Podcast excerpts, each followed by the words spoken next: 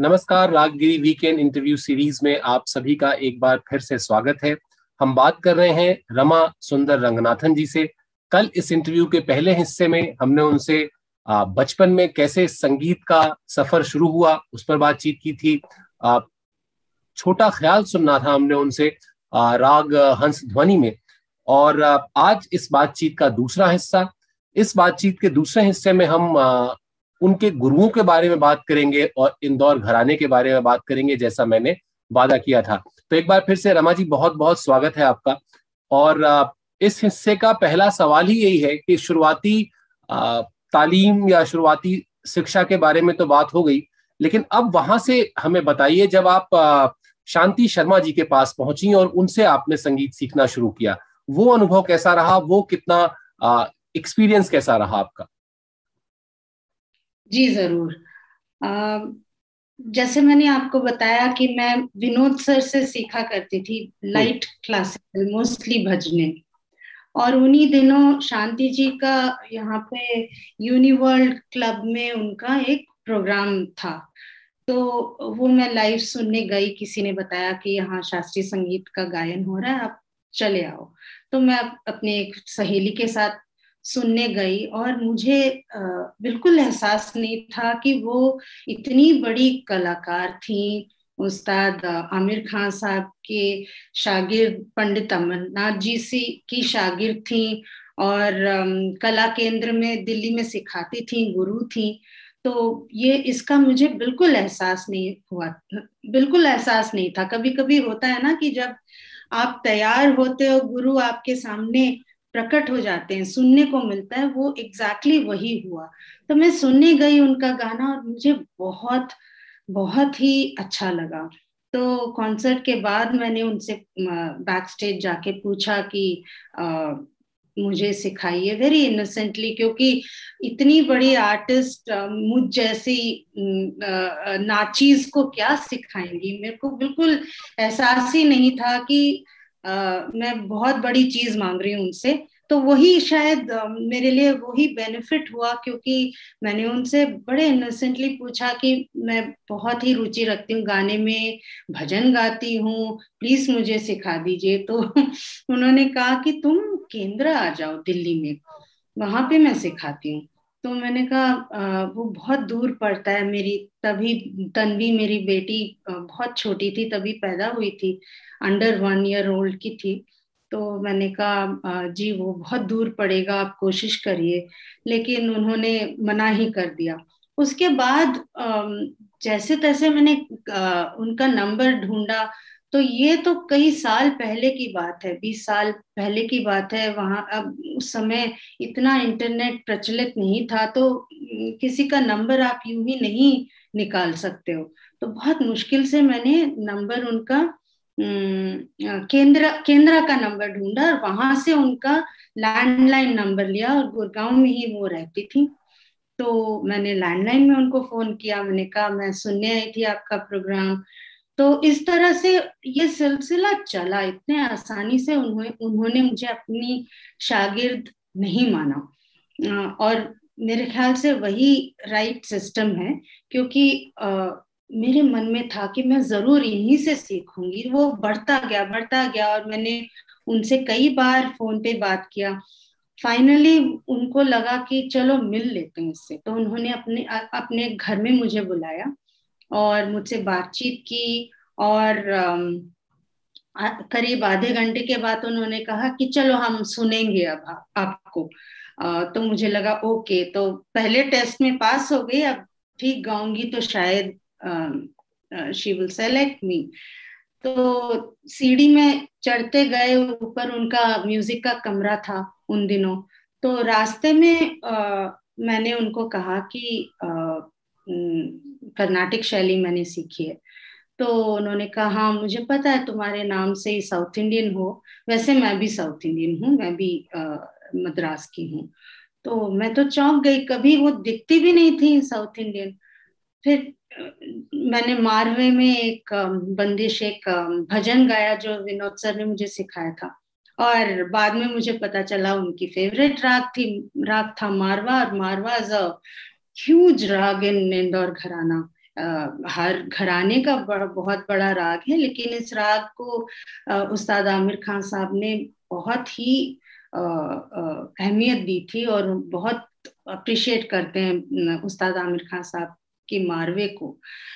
तो uh, तो फिर उन्होंने कहा कि ठीक है कोशिश करते हैं लेकिन तुम्हें शुरुआत से सब सीखना पड़ेगा। जो भी कर्नाटक में सीखा है सबको भूल जाओ। इनफैक्ट वो अनलर्न करना पड़ेगा। तो वो सबसे बड़ी चुनौती चुनौती थी मेरे लिए। क्योंकि कई चीज़ें जो कर्नाटक शैली में बहुत आ, करी जाती है वो हिंदुस्तानी में इतना कम इतना ज़्यादा नहीं किया जाता।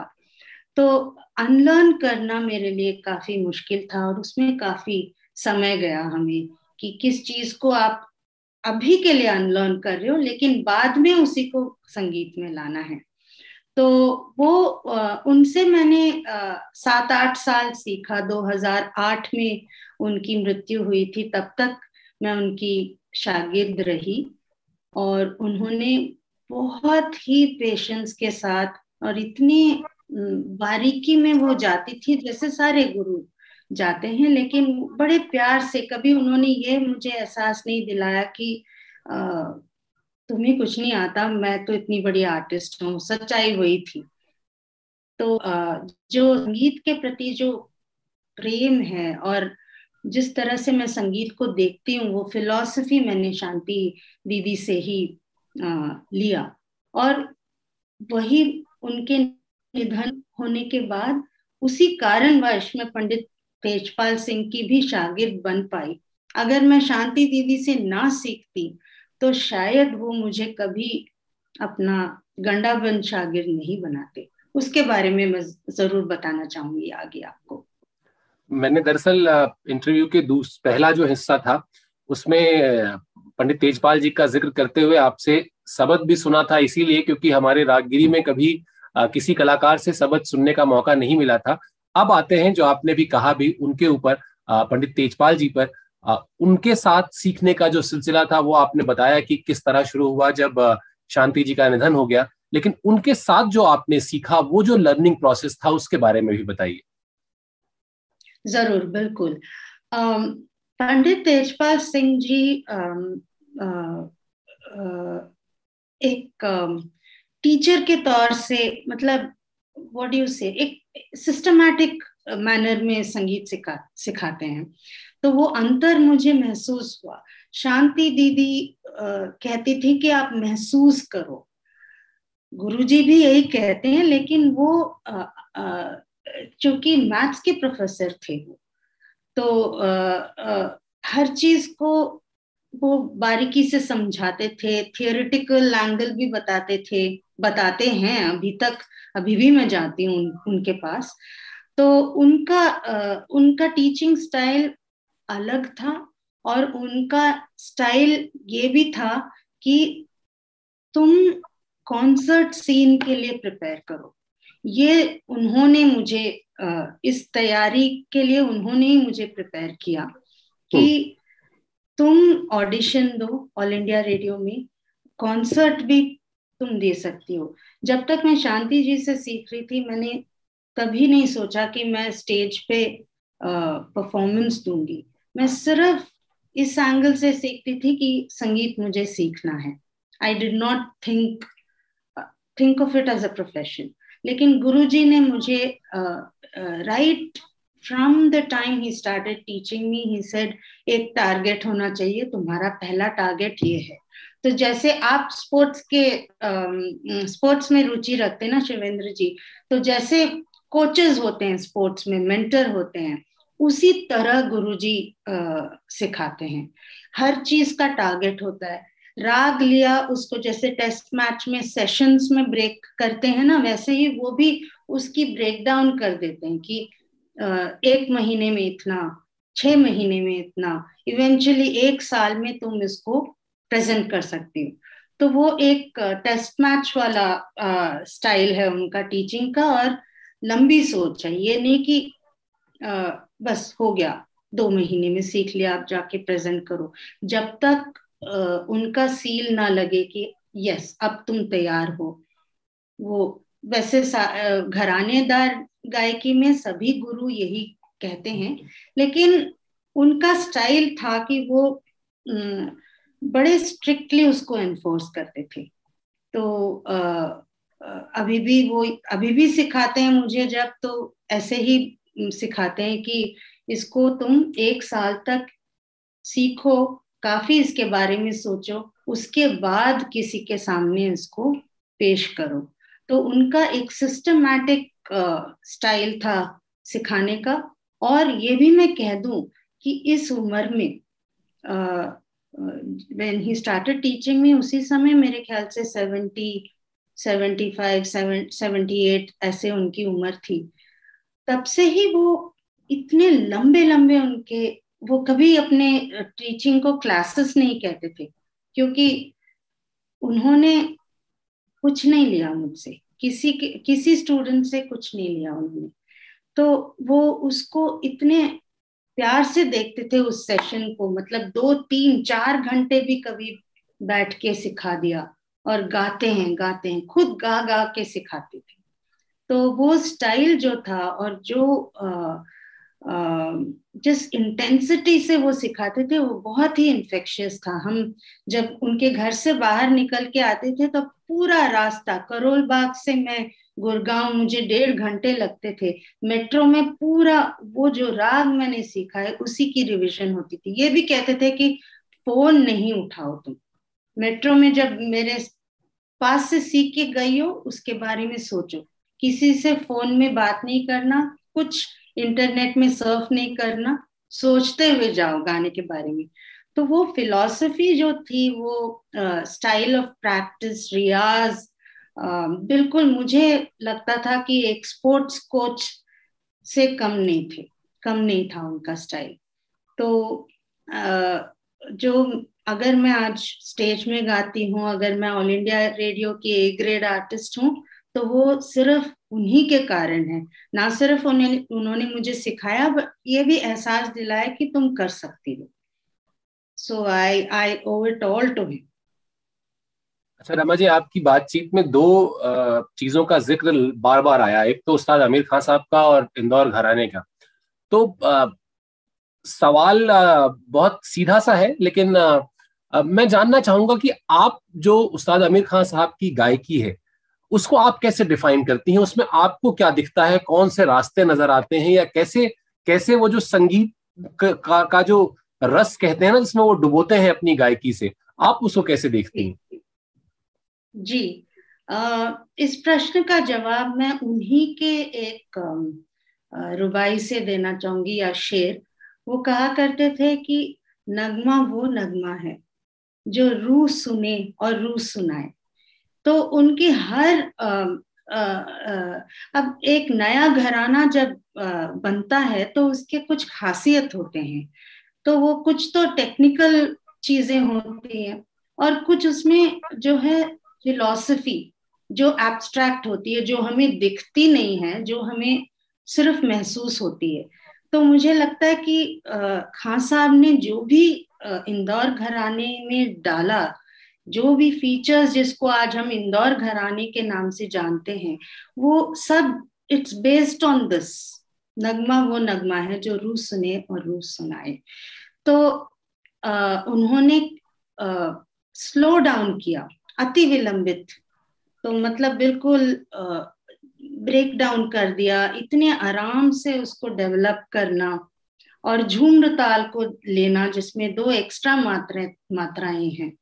तो उसको झुंड ताल को प्रचलित करना, जो कि दे ऑल एग्जिस्टेड बट उन्होंने उसे लिया और पॉपुलराइज किया। और फिर तराने में जो सूफी पोएट्री डाली, उस अंतरे, उसका भी एकदम एक स्पिरिचुअल एंगल है। तो हर चीज़ को उन्होंने spiritual actually spiritual is a very commonly used word but uh, इसमें अंदाज ये है कि स्लो डाउन करना और इंटरनलाइज करना तभी उनके गानों में काफ़ी अवरोहित फ्रेजेस होते हैं ऊपर से नीचे मतलब हाँ। बाहर से अंदर सो हाँ, हाँ। so, अगर आप डीपली देखें तो जो टेक्निकल चीज़ें उन्होंने चेंजेस करी हैं, उसका बेसिस यही है कि मेडिटेटिव हो, अंदर की तरफ़ ध्यान दो। तिहाई का ज़्यादा यूज़ नहीं करते थे। कई जगह प्लेन सिंपल लय भी उनका तबला वादक बिल्कुल प्लेन रखते थे।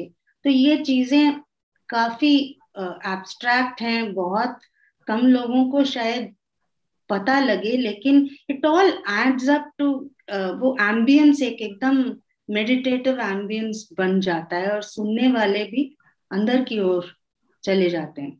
तो ये आ, सिखाने में बहुत मुश्किल है। इसीलिए गुरुजी भी कहते हैं हमेशा कि बहुत सुनो। जब तुम प्रैक्टिस नहीं कर रही हो सुनते रहो। खां साहब को सुनो सिंह बंधुओं को सुनो।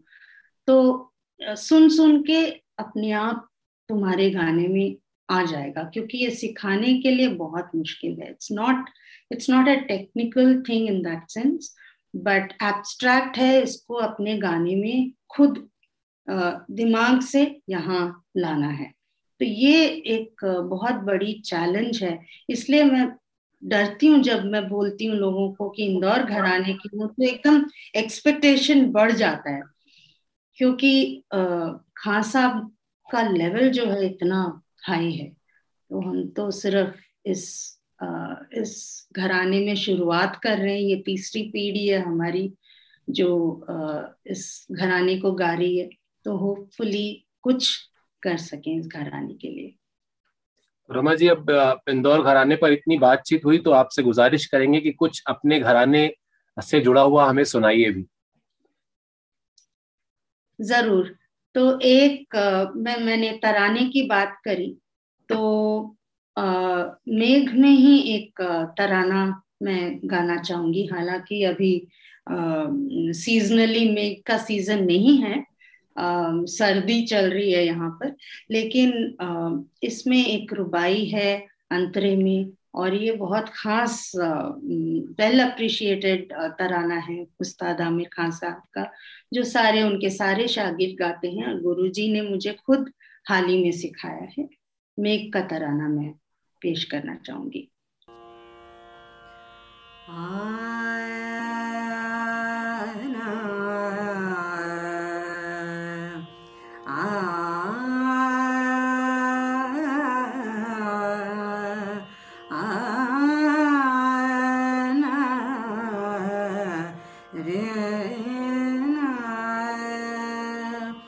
दीं तदीं तदिर्ना तदीं तदीं तदिर्ना तदीं तदीं तदिर्ना तननन देर्ना तदेर्ना तननन देर्ना तदेर्ना यलल्ली, यलल दीम त तदीं तदिर्ना यलल्ली। verdiğimde derine Abreder seni çaman bulbul avul fasıl bahar. Sahiyo mutribom yar basin gulzar Dimte dimte derine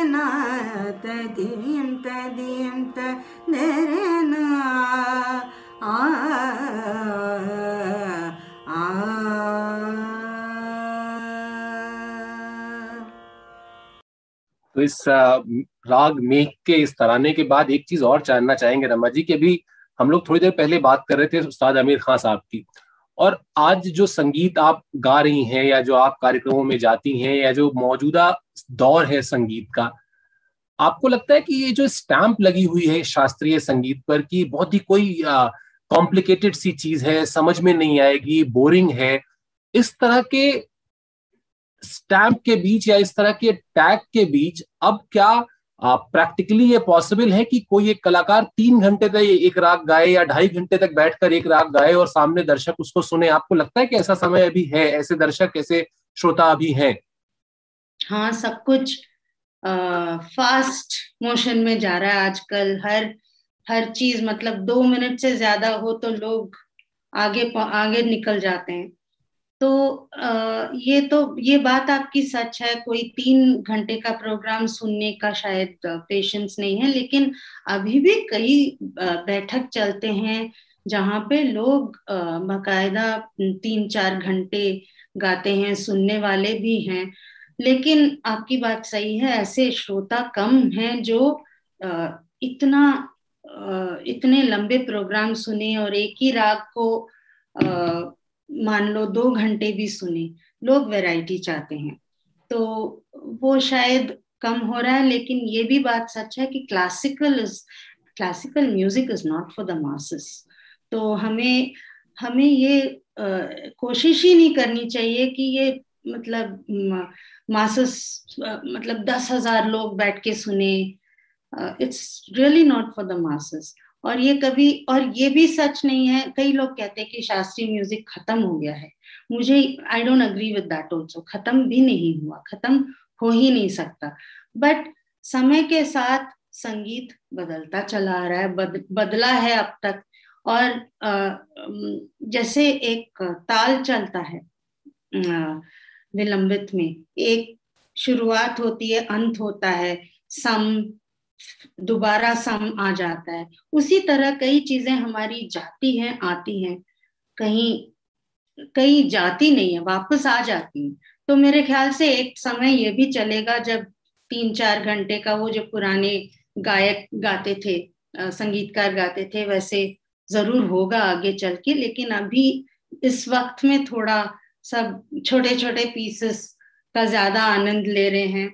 और शायद इसलिए कि, शायद इस इस कारणवश कई लोग भी जुड़ रहे हैं क्लासिकल संगीत के साथ। कई फ्यूजन हमको सुनने को मिल रहे हैं। People are jamming with other musicians तो इस कारण पॉपुलैरिटी ज़रूर इंक्रीज हुई है क्लासिकल म्यूज़िक के प्रति। And that's a very good thing कई बच्चे सीखना चाह रहे हैं आजकल। क्लासिकल म्यूज़िक बट हाँ यही है कि उनका मकसद अब कुछ और है। शायद वो एक राग एक साल तो नहीं सीख पाएँगे जैसे हम लोगों ने सीखा था। तो एज टीचर्स एज गुरुज हमारे चैलेंजेस थोड़े अब अलग हैं अगली पीढ़ी को सिखाने के लिए। अच्छा मैं ये जानना चाहूँगा आप जिस तरफ़ जा रही थी इस, इस जवाब के अंत में आपने जो सीखा चाहे आपने शुरुआती दिनों में भजन जिस तरीके से सीखा या फिर जैसे शांति जी से सीखा या फिर जैसे तेजपाल जी से सीखा। और एक स्टेज है जब आप सिखाती हैं। आपके सीखने और आपके सिखाने में क्या कोई फ़र्क है? बहुत फ़र्क है। आ, मेरे संगीत में आ, बहुत कम स्टूडेंट्स हैं। शिवेंद्र जी मैं आ, मैंने कुछ वर्कशॉप्स किए थे अशोका यूनिवर्सिटी के लिए। उस दौरान कुछ वहाँ पे स्टूडेंट्स मिल गए जिन्होंने क्लासिकल संगीत सीखा हुआ था पहले लेकिन पढ़ाई वर्ष उन, उनका छूट गया था। तो उन्होंने मुझे अप्रोच किया। तो बहुत कम लोगों को मैं आ, सिर्फ़ संगीत प्योर संगीत सिखाती हूँ। मैं आ, आ, पेंटिंग में भी इंटरेस्ट रखती हूँ। मैंने त्रिवेणी कला संगम से सीखा है।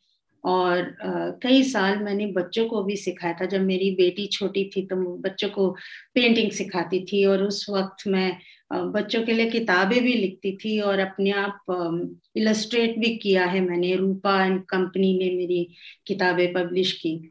तो उस समय मैं तन्वी के जो फ्रेंड्स थे, उन सबको मैं पेंटिंग सिखाती थी। और उसी समय मेरा गाना भी चल रहा था। तो अब पिछले तीन चार सालों में मैंने पेंटिंग और संगीत को जोड़ दिया। मुझे लगा कि अगर अगर मैं प्योर क्लासिकल सिखाऊं तो बच्चे ज़रूर बोर हो जाएँगे। जमाना बदल गया। इतना इतना लंबा एक क्लास वो नहीं ले पाएँगे प्योर क्लासिकल तो मैं क्या करती हूँ पेंटिंग और पेंटिंग और संगीत को जोड़ के मैं कभी थोड़ा सा आलाप कर लेती हूँ। मान लीजिए भैरव में एक आलाप सुना दिया। और बच्चों को कहती हूँ कि आप इस आलाप को सिर्फ़ रेड एंड ग्रीन में रिप्रेजेंट करो। और उनको समय देती, दे देती तो मैंने ये देखा कि इतने क्रिएटिव हैं बच्चे, शिवेंद्र जी, उन्होंने इतनी ब्यूटीफुल रिप्रेजेंटेशन की। कुछ ने कहा कि मुझे बिल्कुल सैड लगा। इसको सुनकर। तो मैं ग्रीन और रेड से नहीं मैं किसी और से कलर से इसको रिप्रेजेंट करना चाहता हूँ।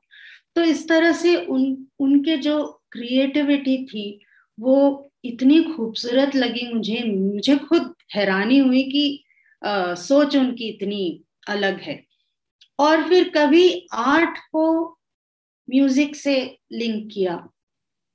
तो I use music and art to complement each other और ऐसे करते करते उनमें से कुछ बच्चे निकले जिन्होंने कहा, मैम, अब हमें कुछ इस राग में जो आपने किया, भजन सिखा दीजिए।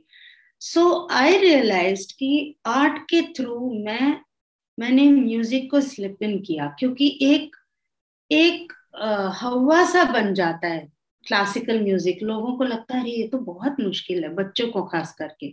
लेकिन अगर आप उनको कहो कि देखो कलर्स और राग में कितना सिमिलैरिटी है।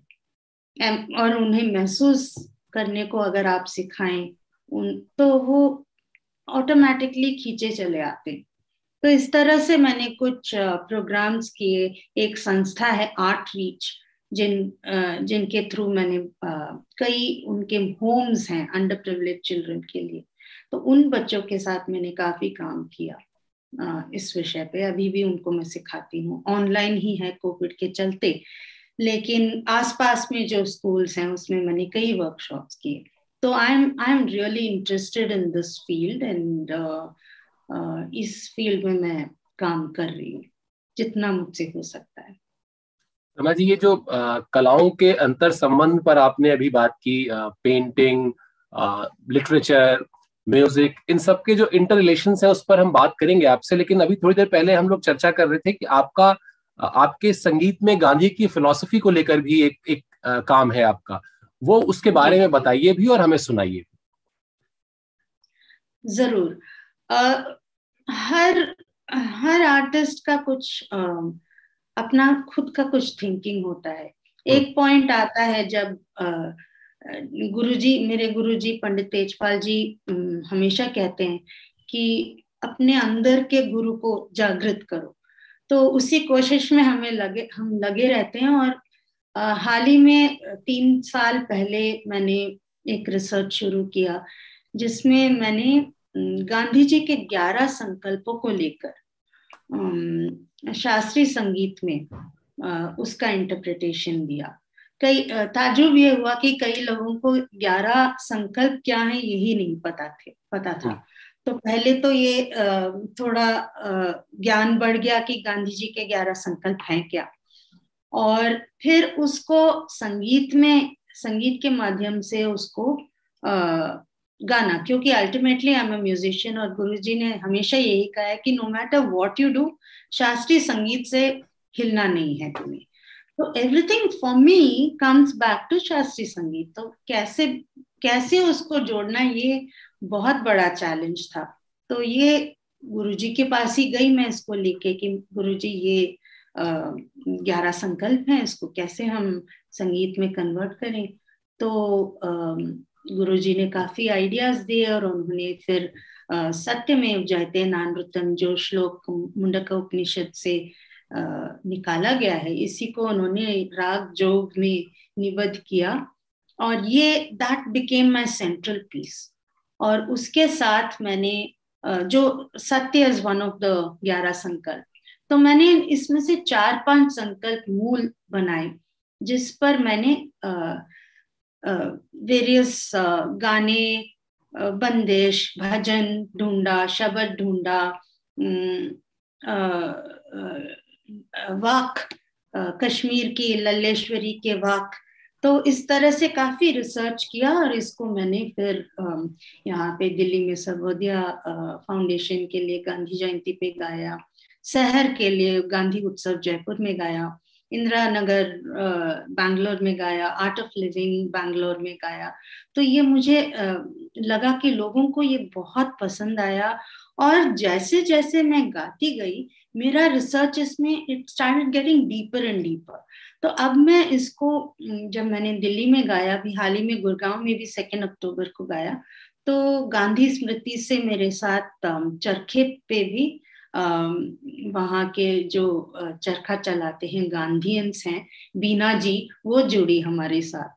तो इसका माहौल इतना सुंदर बना, इतने बच्चे आए उसको सुनने, और सब लोगों ने पहली बार एक रियल चरखे को चलते हुए लिटरली चलते हुए और उन्होंने दो घंटे बाद जो बना, वो रुई भी उन्होंने पेश किया और बच्चों को दिखाया।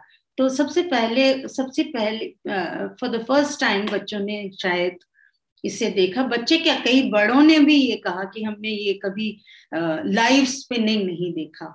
So that that took a life of its own मैंने तो शुरुआत किया किया जो किया। लेकिन तीन चार साल में वो जो बढ़ता गया बढ़ता गया और अभी भी उसके नए नए पहलू मेरे को नज़र आ रहे हैं और I am doing further research on that so I am having a great time and hopefully लोग भी जो इसे सुने उनको uh, ज्ञान मिले उनको इंसाइट्स मिले कि गांधी जी के फिलॉसफी क्या है उसमें मूल भाव ये है शिवेंद्र जी की जो भी गांधी जी ने कहा कुछ नया नहीं कहा सब हमारे पुराणों में वेदों में संतों ने जो कहा वही है। तो that was my basic idea तो uh, इसमें से मैं आपको uh, गांधी जी के जो ग्यारह संकल्प हैं वही मैं सुनाना चाहूँगी आज। अहिंसा। सत्य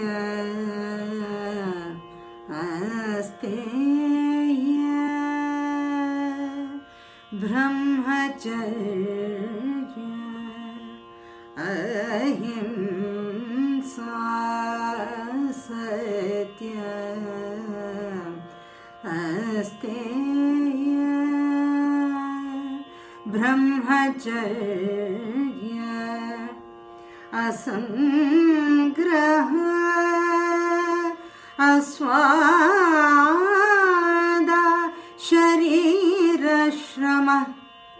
सर्वत्र भयं वर्जना असङ्ग्रह अस्वादा शरीरश्रम सर्वत्र भयं वर्जना सर्वधर्म समानत्व सर्वधर्म समानत्व स्वदेशी स्पर्श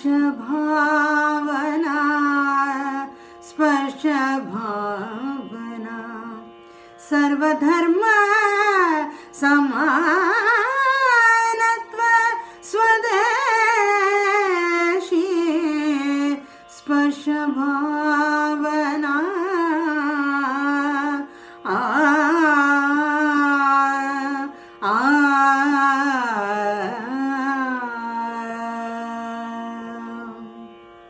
तो गांधी जी के इन ग्यारह संकल्पों को हमने सुन लिया इनको गुने भी और जैसा हमने कहा था थोड़ी देर पहले रमा जी कि आपसे ये जो आ, कलाओं के अंतर संबंध हैं यानी इंटर रिलेशन हैं चाहे जो लिटरेचर अच्छा समझता है वो अच्छा पेंट करता है या शायद बेहतर समझता है वो जब उसको संगीत में लाता है तो उसको और ज़्यादा उसका आ, जो कैनवस है वो और बढ़ता है।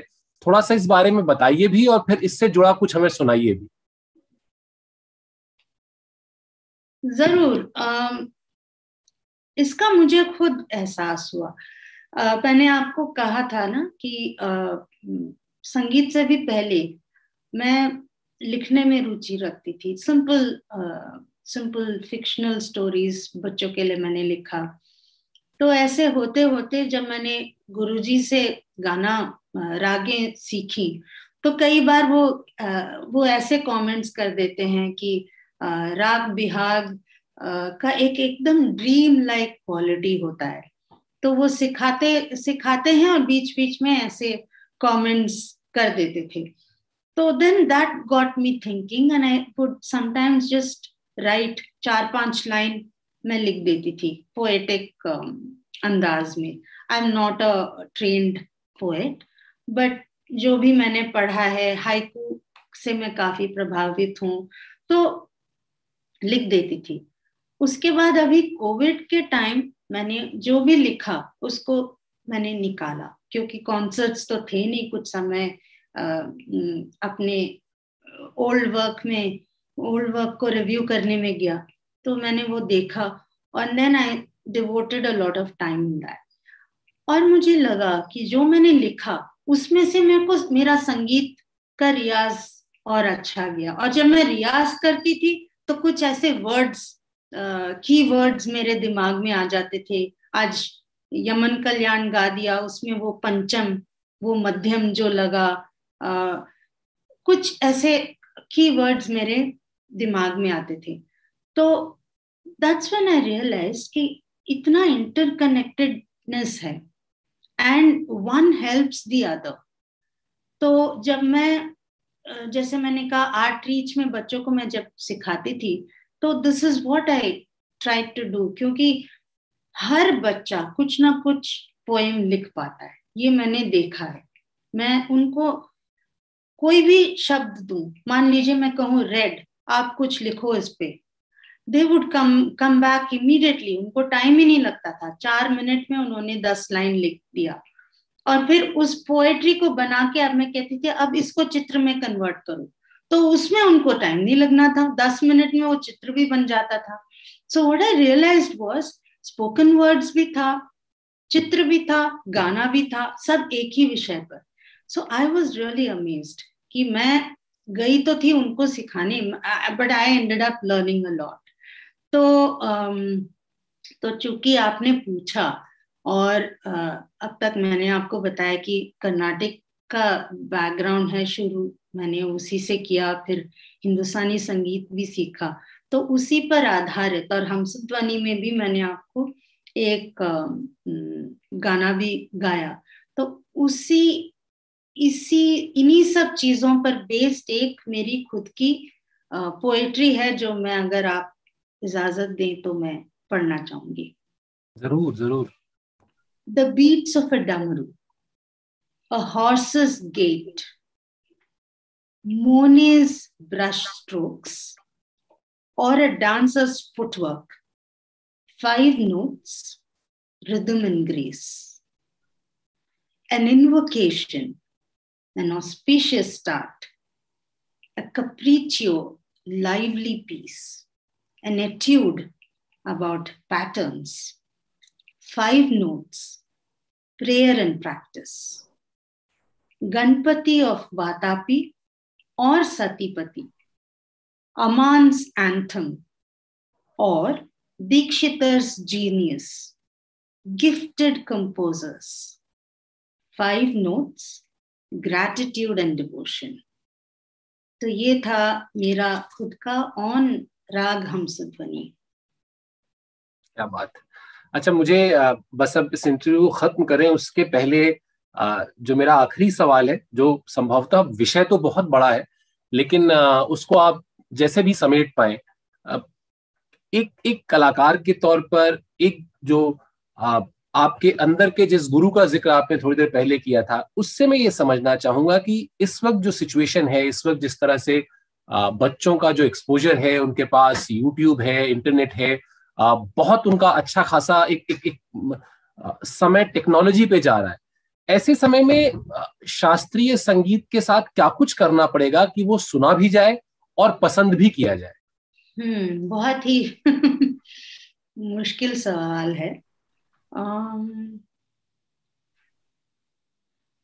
We have to expose them to a lot of shastriya sangeet. अब सोशल uh, मीडिया तो है तो उसका फ़ायदा उठाना है हमने उसमें, और ये मैं देख भी रही हूँ कि अगर आप इंस्टाग्राम में चले जाएँ तो इतने हमारे पॉपुलर शास्त्रीय संगीतकार हैं, इतने प्यारे प्यारे छोटे छोटे गाने सुनाते हैं या alankar something to do with taans challenges चले काफ़ी कोविड में। तो these are certain things we should do to sow the seeds उनके दिमाग में अगर हम हम तो इतना ही कर सकते हैं। हम, वो जमाना गया जब हम बच्चों से कहें कि नहीं, आपने सीखना ही है। हमारे टाइम में होता था जब मम्मी कहती थी, नहीं, आपने सीखना ही है। अब ये नहीं कर सकते। तो हमें चालाकी से काम लेना चाहिए। जो हमारे रिसोर्सेस हैं, उसको हम we have to use them to our advantage तो यही तरीका है कि एज एन आर्टिस्ट और मैं ये काफ़ी देख रही हूँ कर भी रहे हैं। अब एक जगह बैठ के हम दूर अमेरिका में भी बच्चों को सिखा सकते हैं तो इसका हम फ़ायदा उठाएँ। More and more people are teaching online मैं उम्मीद करती हूँ कि जब सब लॉकडाउन uh, सब कोविड का झंझट जब चला जाए जब आर्टिस्ट दोबारा बिज़ी हो जाएँ तो भी वो ये सिलसिला जारी रखें। ये ना हो कि छोड़ दें कि अब हमारा वो चल गया है, हम सिखाना बंद कर दें। तो we should teach more people online and use all these social media Instagram हो गया फेस ट्यूब में। मैं खुद अपने फेसबुक पेज में कुछ ना कुछ डाल देती हूँ बट जैसे आपने कहा कीप इट शॉर्ट क्योंकि बच्चों का जो है कंसंट्रेशन लेवल वो काफ़ी सीमित है।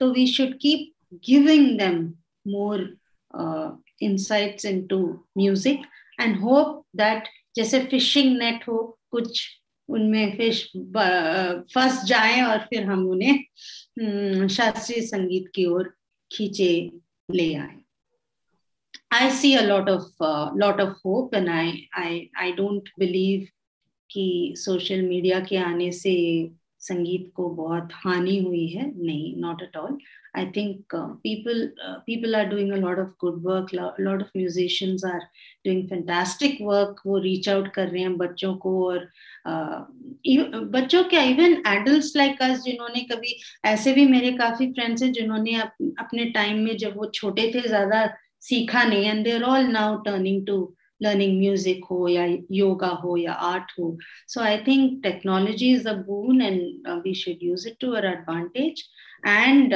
काफ़ी फ्यूजन uh, करें कोलैबोरेट विद अदर आर्टिस्ट मैंने खुद I have collaborated with dancers Neha Bhat, Bhatnagar ji जो बहुत अच्छी भरतनाट्यम डांसर है, उनके साथ मैंने कोलैबोरेट किया है, जिसमें यही आइडिया था। संगीत डांस एंड पोएट्री। सो हमारी काफ़ी छोटे छोटे फिल्म्स हैं, जहाँ पे संगीत मेरा है the face is hers she is giving expression and she is giving life life to my music और बीच में कविता भी है to add to the mood तो हमने मेघ, यमन और दो तीन अदर राग्स किए हैं, जिसमें उनका डांस है, मेरा संगीत है, और पोएट्री है and this is reached out to a lot of youngsters so इस तरह के काफ़ी कोलैबोरेशन हो भी रहे हैं जो काफ़ी यूजफुल हैं और बच्चों को uh, शास्त्रीय संगीत की तरफ़ ज़रूर खींच के ले आ रहे हैं हम भी रागगिरी में यही कहते हैं रमा जी कि सुनेंगे तभी तो सीखेंगे मतलब पहला प्रयास यही होना चाहिए कि उन्हें हम सुनाएँ फिर उसके बाद सीखना ना सीखना उनके ऊपर है आपने वक्त निकाला हमारे लिए हम लोगों ने बातचीत की आपका बहुत बहुत धन्यवाद। और चूँकि नए साल की शुरुआत ही है तो एक बार फिर से आपको नए साल की शुभकामनाएँ। आप, आपको आ, आने वाले समय में आपके संगीत को लेकर भी ढेर सारी शुभकामनाएँ। बहुत बहुत धन्यवाद। बहुत बहुत शुक्रिया। बहुत आप सबको नए साल की बधाई। बहुत बहुत शुक्रिया।